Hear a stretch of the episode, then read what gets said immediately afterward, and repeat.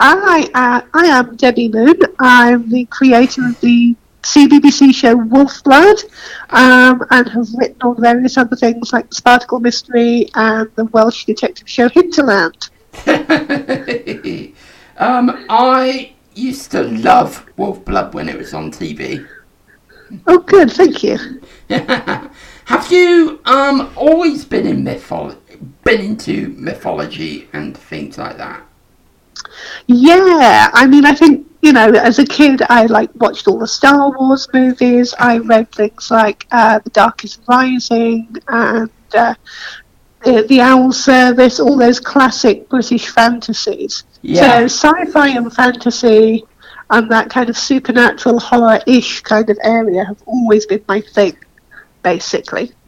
How did you um, come up with the concept for um, Wolfblood?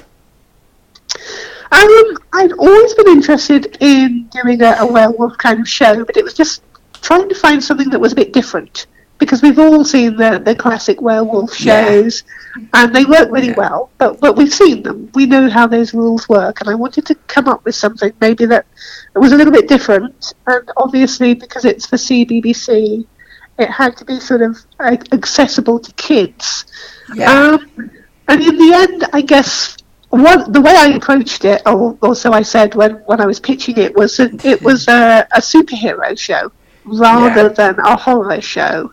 So it's more like the Incredible Hulk. it's that sense of having something inside yourself that isn't bad and isn't good, but it's just part of you, and you have to kind of yeah. maintain it.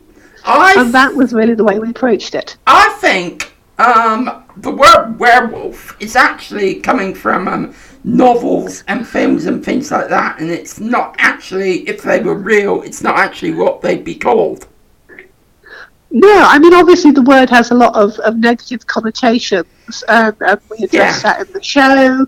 Um, but yeah, I, I suppose what I was really, really interested in was that sense of sort of having a part of yourself that you can't control and you're not really sure about. And obviously that that's that's very accessible to to a kid if you're a teenager. Yeah. I don't know. Maybe you're the only black kid in school, or maybe you're gay, or maybe some. Everybody has something, don't they? Even if you seem like the most quote unquote normal kid, yeah. you always feel like a misfit, and it really played into that. What's your writing process like? Um, I'm a bit of a planner. I like to sort of know what I'm doing What's with something. So, What's well, there, there, there, there's a, a there, there's sense that you know there are two kinds of writers. So there's planners who plan everything out in advance, yeah. and then there are like um, pe- people who are sort of right by the seat of their pants. So sometimes called the pantsers. So, yeah. So so they just plow in and do stuff. Um, I'm more of a planner. I, I tend to, if I've got an idea, I will like start writing things down on bits of paper, and basically I put them in a box yeah. and I might put in like newspaper articles or a postcard with a view that might be in it somewhere, or, or anything I can find just goes into that box. Do and when you- the box starts to fill up, then I think, aha, I've got something here, and I, and I impose order on it. Do you find when you write, um, you um, turn off your mind and you're just typing really, really fast? that can happen, yes. I think once you get really into things, there, there, there's a process at the beginning of writing, I think, where sometimes you're kind of feeling it out and it feels like you're not making any process to, progress at all. and then suddenly things will click. Yeah. think, oh, yes, I, I know what this is. And that doesn't mean you've got every detail, but you kind of understand what it is you're trying to achieve, I think. And Yeah. that's when the writing starts to become easy, at least for a while. Um, the Celtic roots. Um, what inspired you to um, do Celtic music for Wolfblood?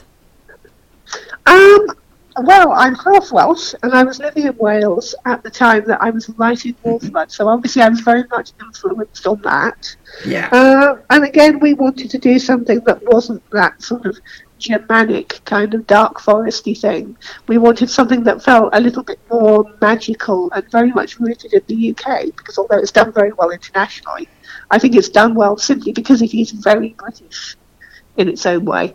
yeah. Um, yeah, so the, the music, um, having Rhydian's family come from a Welsh wolf pack and speak Welsh, all of that was kind of part of the detail I wanted to get in there. Yeah. And um, we have a fun question here. Um, which theme tune do you prefer? Um, series one to three or series four to five, and why? Oh, oh, that's an unfair question. um, I sent you a message on Facebook asking people to send in questions. That was one of them. uh, you see, I could offend someone whatever answer I give. What I think is both the theme tunes are really good for, for the version of the series they are because uh, people might not know, but after season three, the series kind of rebooted itself to an extent. There were a lot of Yeah. new characters. It had a new location, and that's Yeah. when the theme tune changed. So, in a way, I think that was a really good way to mark the fact that you know it's the same, but it's also different. Yeah. What shows are you into? I'm very interested to know. Um, oh, at the moment, um, I just finished watching Warrior Nun on Netflix, Oh, which is obviously a very that, yeah. Buffy kind of show. So Yeah. it, it's it's a lot of fun actually. I, I'm not 100 percent happy about their their uh, portrayal of disability necessarily, but No. there's a lot of really interesting stuff in it. Yeah. Um, and it, it's an English language show shot largely in Europe, which means it looks really interesting. It's got all these fantastic castles and old churches and things. gives it this very unique feel. Yeah. So, uh, yes, I've been enjoying that. Uh, I'm about to start Vagrant Queen, the sci-fi series. Fable It Queen. sounds really interesting. Haven't seen Yeah. any of that yet, but that sounds good. Um, I've been getting very excited about the movie The Old Guard, also on Netflix, which Yeah. is lots of fun. yeah. Yeah, there's some good stuff knocking about at the moment, despite obviously not having the cinemas open and everything. There's Yeah. some really good stuff being released. I don't think there's much of a difference now. The cinemas aren't open now because you still get films, don't you? You do. I mean, obviously, we're not getting the big films because they're holding back. You know, things like Wonder Woman 84 and Tenet and stuff Yes. are not out yet. Yeah. And I can see why they're holding those back. But we're still, like, it's kind of creating some space for those really interesting, smaller things that maybe we wouldn't have noticed if Yeah. the cinemas were open. So I think that, you know, that can only be a good thing. It's probably the time for um for them to promote um independent films now, isn't it? Exactly, yeah, yeah. And I know so many people who are making low budget movies right now that they can manage under appropriate restrictions. And it, there's really going to be a market for those over the next few months, I think, because it's so difficult to make anything bigger. So it's a really interesting time for filmmaking, I think. Who did you enjoy writing for in Wolfblood? Oh, I mean, they all had their own attractions. I really like writing for, for Shannon. I Ah, think because she, yeah. in a way she's the most like who I was as a kid. She's a slightly nerdy kind of girl who, who doesn't really know when to stop, and that was me really. I was always getting in, into trouble of various kinds at school because I'd answer back to teachers and things. yeah. So, uh, so that that was that was me to an extent.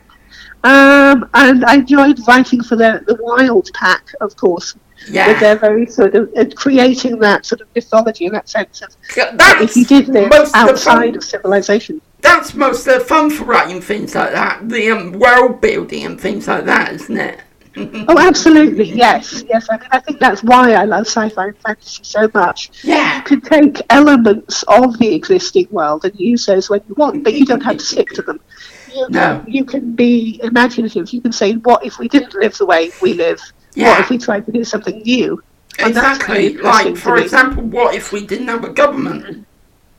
Exactly. Yes, there are so many sort of what ifs that you can float out there Yeah. and just kind of see what what happens, and that's that's always really interested me. It's great. Um, talk. Been great talking to you, Debbie. One last question. Um, been Okay. sent through. Um, Ooh.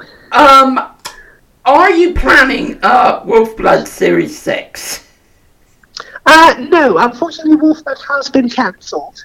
Yeah. Uh, at the moment, we're not expecting it to come back anytime soon. No. I mean, uh, you know, shows do get rebooted sometimes, so I suppose there's a possibility it might come back. yeah. But imminently, no, there are no current plans for that, unfortunately. No. So I'm working on a bunch of other new things, which may hopefully happen at some point. yes. What are those new things?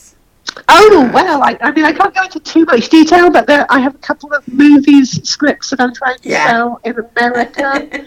um, I've got a TV series that I'm shopping around over here, trying to get someone interested in. yeah. Yeah, and they're all in the sort of sci-fi or fantasy or kind of action adventure kind of space. So that's very much my thing. It's been great talking to you, Debbie. I'll see you later, okay? Lovely, thanks very much.